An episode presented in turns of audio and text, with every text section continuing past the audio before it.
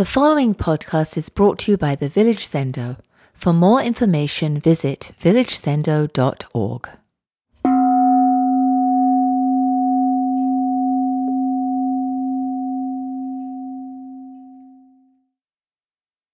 So I want to welcome everyone and thank you all for being here, because without you, we would not be able to have this ceremony. And it's a very important ceremony. Uh, and I really value the fact that we can do it and do it together, both in the room and everyone online supporting us as well, supporting us and yourselves. It's a mutual support in our endeavor to maintain the precepts. That's what we're here to recommit ourselves to, is to maintaining the ethical principles of our school. So uh, the vows you just did uh, were not to this person. This, the one called Bokshu, is not who you were bowing to. You were bowing to the Kaishi, the, the one who gives the precepts. And um, so in this moment, that happens to be this person right here, but um, it's not this person right here. Uh, so what are the precepts? Let's see if we can get our pages in the right order.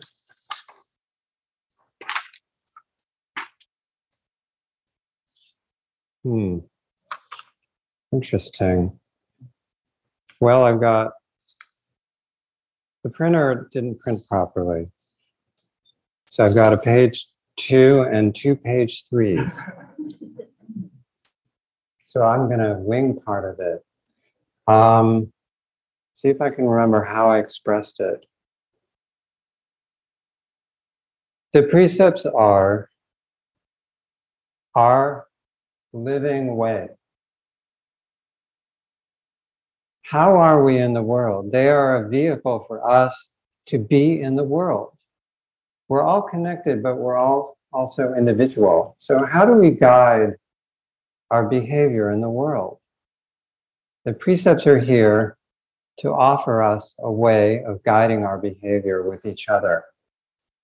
A tremendously valuable uh, way of doing that.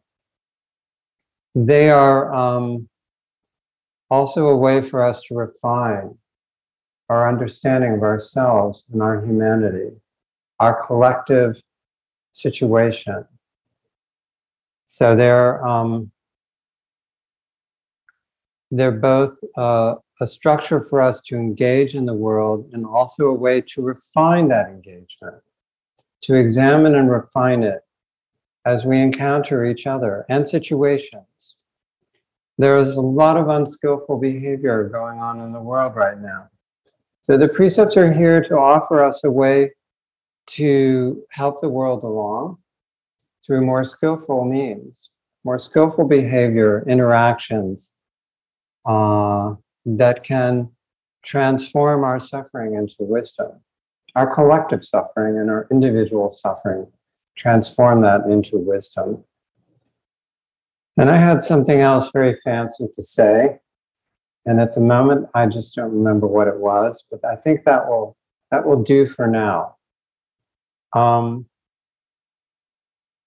and um, so the structure of this ceremony that we do every month, we, we reacquaint ourselves and recommit ourselves to the precepts. And the structure of the ceremony, Fuzatsu, in which we do that, is that we first uh, atone. It is a ceremony of atonement, or as our teachers have said to us all, at one-ment. Uh, so we are acknowledging our connection to and our responsibility for all of the harm, all of the unskillful conduct that has existed throughout all space, all time. Not just each of us has, of course, our own little bit of that, Uh, but we're taking on all of it and accepting responsibility for it, not pushing it away, not denying it, uh, or immunizing ourselves from any implication that we might be at fault. We're taking it on. That's the at one-ment that we're engaging with in this ceremony. So the first part is to do that. And then having done that, we take on the energies that can help us to recommit to the precepts, to recommit to an ethical life in this crazy world. So what are those energies? Well, the past seven Buddhas, the mythical Buddhas who preceded our original founding teacher, Shakyamuni, uh, we take on their energy. They were the pioneers of this tradition. And then Shakyamuni, the first human to realize his own suffering and his own role in creating his own suffering and the suffering of those around him.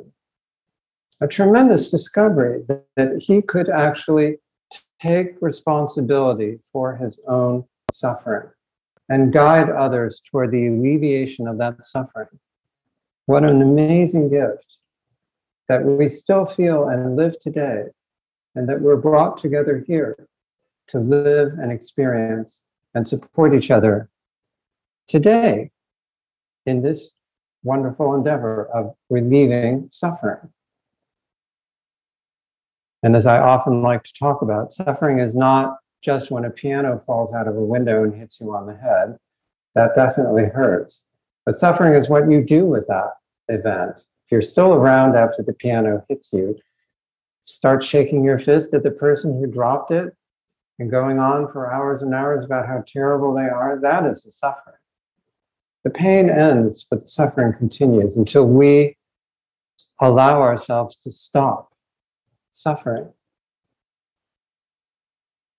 So after we take on these powerful energies, such as Shakyamuni, our original teacher, um, Manjushri, his teacher, the Bodhisattva of wisdom, Samantabhadra, the Bodhisattva of strength, of vow, of determination, because boy, it takes a lot of strength to look at one's own suffering, to take responsibility for it, and to not spread it around.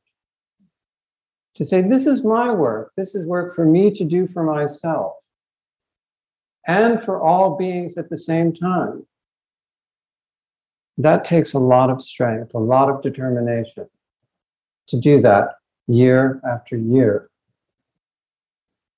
And um, after Avalokiteshvara and Samantabhadra, we have Um, sorry, we have Avalokiteshvara, the Bodhisattva of compassion, because the wisdom that says that the harm that has been done throughout all space and time is for me to um, to connect with, to acknowledge my responsibility for. That wisdom is painful, isn't it? Can you imagine all the harm that's been done throughout all space and time? And to connect with that is deeply painful until we we offer ourselves compassion. And that is the gift of Avalokiteshvara in this process. The strength of Samantabhadra that sustains us as we acknowledge our connection to all the harm. The wisdom of Manjushri, who gives us that insight. And the compassion of Avalokiteshvara, who gives us the tenderness and the love that we need to survive what we finally understand. And uh, there are other avatars as well. So we connect with these energies so that we can then chant the four vows, which are really the highest expression of our intention in this practice. Sentient beings are numberless. I vow to save them. And there could be a whole talk in what does it mean to save? Who is saving whom? That is a whole world in itself. But we take on those energies so that we can advance toward our intention, however impossible it might seem. And uh, having chanted the four vows, then we have Teisho. And that's what's happening now. And the Teisho is always on one of the particular precepts, one of the ten grave precepts. There are sixteen. The three pure precepts, the three, I'm sorry, the three refuges, then the three pure precepts, and then the ten grave precepts. So the Teisho is always on one of the ten grave precepts. And my topic for tonight is the one grave precept uh, that very rarely is spoken about at these Fuzatsu ceremonies. In fact, I cannot recall the last time that we had it at a Fuzatsu, and that is the precept of not misusing sex. This precept seems to be rather radioactive. Uh, people don't seem to talk about it much. Uh, I do want to mention and acknowledge that Fusho Hoshi recently gave a talk that I recommend you listen to, in which she did touch on some of the aspects of this precept. She talked about a famous story about a monk who was sustained by an old lady, and the old lady schemed with her niece to put her head in her, the old monk's lap and see what he'd do, and then she burned down his hut. It's a very dramatic story. I'm not going to tell you that story. We've been over that recently. Uh, I have a different take on that story, uh, but I'll spare you that. So what I want to talk about is not misusing sex. And of course, in order to not misuse sex, we need to know what sex is. And if you think it's just penetration, uh, it's obviously not. It's far beyond that. Um, Uh, and I will give an example of just how far I think beyond that this word is. Um, it's mysterious, actually, powerful, tremendous and powerful energy, human energy. We would none of us be here. I assume none of us were the product of artificial insemination, let alone divine birth.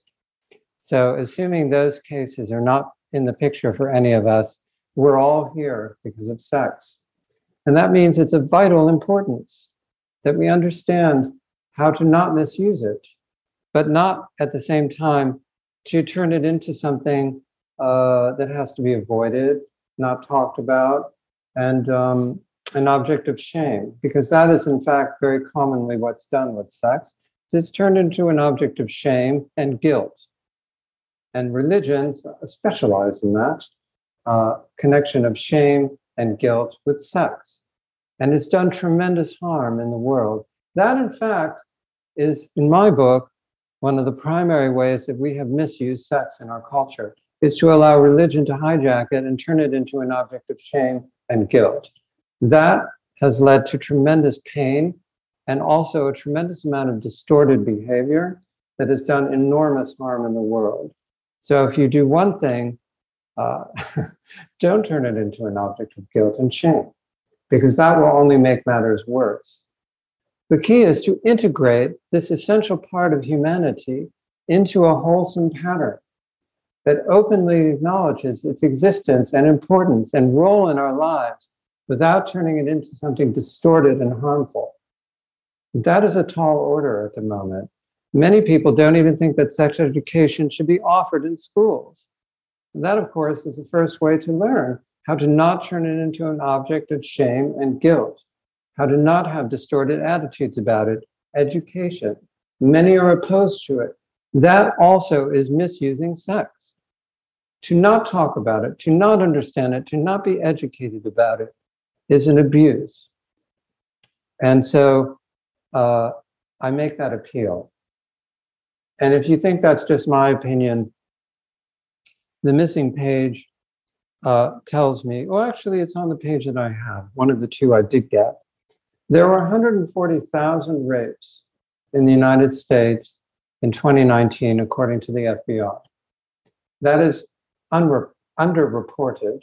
There are many that are not reported for many reasons, but one hundred forty thousand, twelve percent of violent crimes in the country were rapes. I think that the guilt and shame that our culture has applied to sex has something to do with those.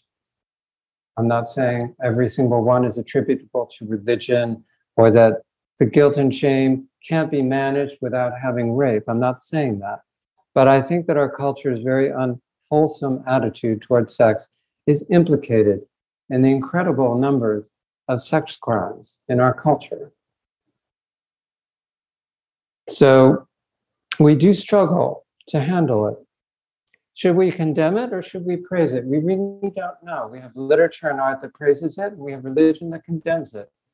Which is right?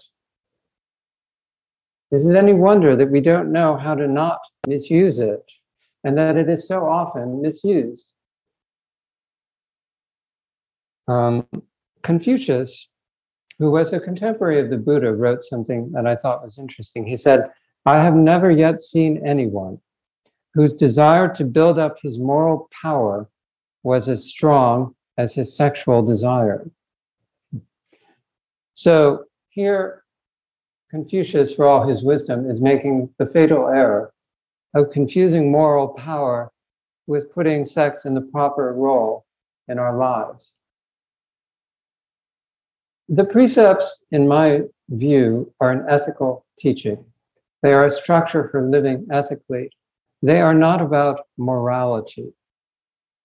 I think the distinction between ethics and morality is critical when we want to look at the precepts.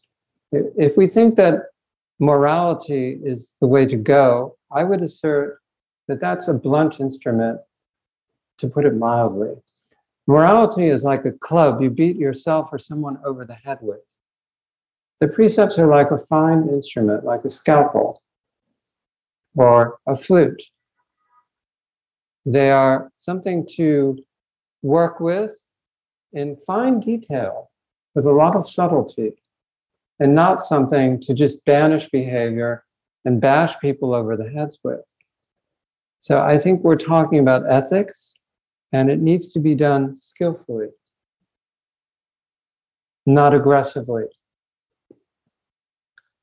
Uh, a more wise uh, teaching that might apply to this precept of not misusing sex comes in the Song of the Jewel Mirror Awareness, where it says, "Touching and turning away are both wrong, for it is like a mass of fire." I think that expresses it perfectly. We can't ignore it, but we can't wallow in it either. We have to have a dynamic and balanced approach that has our eyes open to what's going on.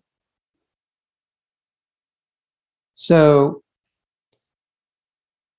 leaving aside the purical, puritanical attitudes, what could be the misuse of sex?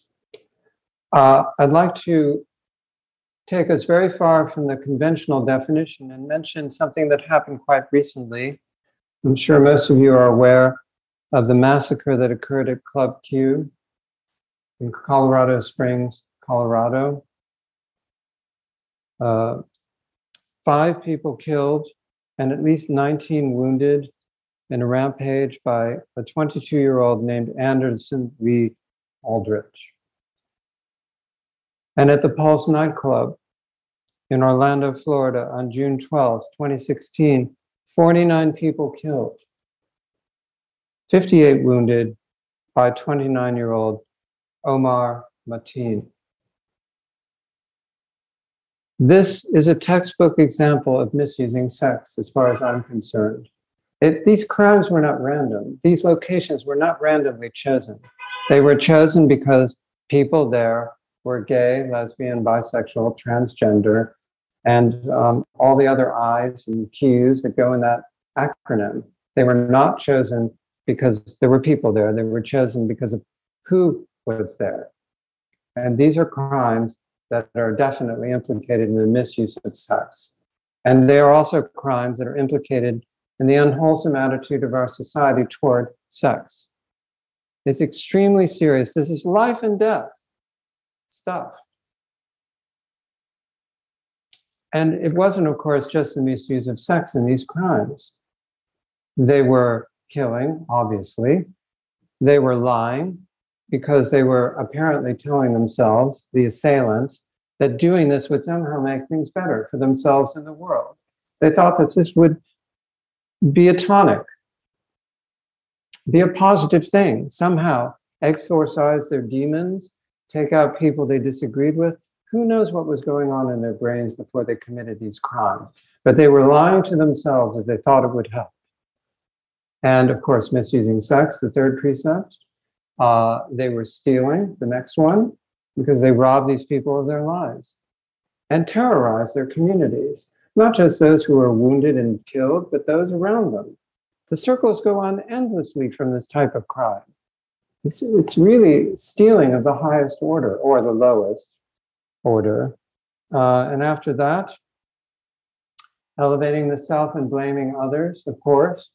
These people were conv- convinced that they were um, avenging angels, people who were going to show those who were godless and inferior where their place was, those who were going to terrorize communities with whom they disagreed. And then, of course, the last one I can think of was indulging in anger. Tremendous anger must have been involved in these crimes. So you've got at least six of the ten great precepts violated in these horrific criminal acts. And again, I don't want to imply that proper sex education and proper attitudes, whatever proper means, that sounds bad, doesn't it? I don't mean the proper as in prim and proper. That's not the kind of proper that I'm talking about. I mean the kind that is wholesome, aware, tolerant, and doesn't know. Not knowing, thereby giving up fixed ideas about myself and the universe. This is ceasing from evil. That's what I'm talking about. So I bring up these mass shootings in almost every Dharma talk because they are so unbelievably heinous. And they're so common now that we're almost numb to them. Before one we absorb one of them, there's another. Seems every day we see another headline about them. It is unbearable, the harm that is going on in the world. Just imagine if everyone was observing the precepts. Would these things go on? I don't think so. So the work that we're doing here is of tremendous importance. Never underestimate it.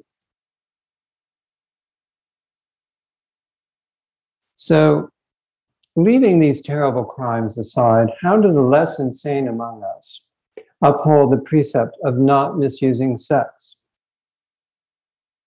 I think I can make it rather simple. There is no perfect definition, but I think we have to look at power relationships as a key to not misusing sex, because the key to me is consent. Consent is vital. So the questions we always have to ask ourselves is, is this person capable of giving consent? And then, have they given it? There are whole classes of people who are incapable of giving consent to sexual activity. I'm a volunteer in the prisons at Sing Sing. The people who are incarcerated at Sing Sing are defined by law as not being capable of giving consent to sexual activity.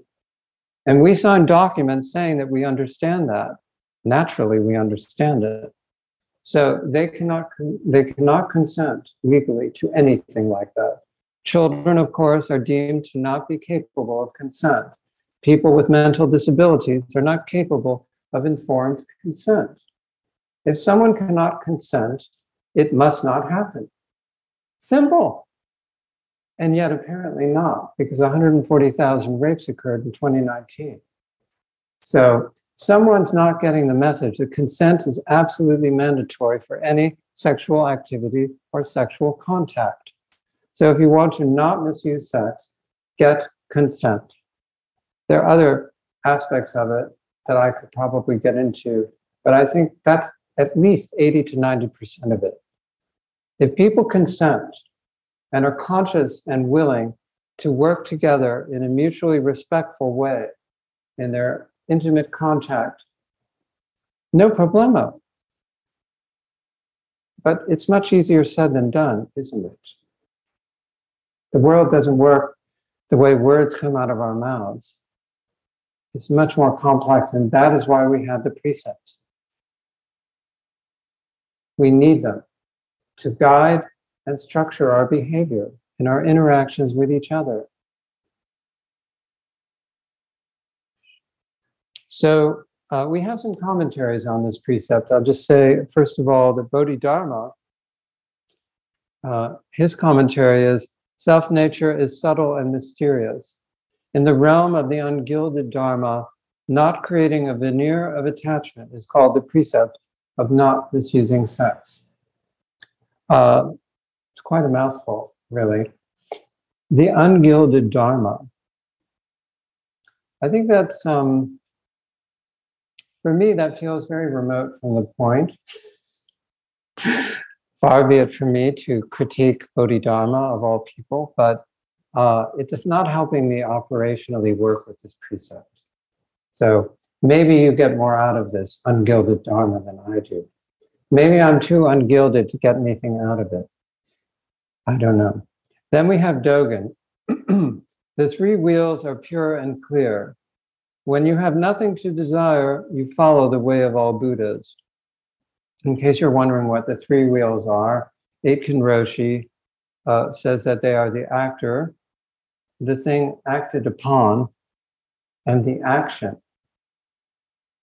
Rather abstract, isn't it? But I think you can connect the dots. Uh, but here I have something more to say. When you have nothing to desire, you follow the way of all Buddhas. Don't assume that this comment is about not having desire. That is much too gross an interpretation, in my opinion. There's more to chew on with not having a desire. What arises spontaneously in each of us? Is it the name? Is it the word that we use to define something? Or is it, in fact, our very lives beyond definition, beyond words, beyond labels such as desire? How can we be utterly fa- spontaneous and free and yet still be guided by these principles? That's the art that we're here to practice. Zen Peacemakers has this distillation of the precept, encountering all creations with respect and dignity. That I can sign on to. That hits it right on the head. Encountering all creations with respect and dignity, that really applies to the widest possible definition of sex. But then it says, this is a precept of chaste conduct. Well, the word chaste, I think that's a little loaded.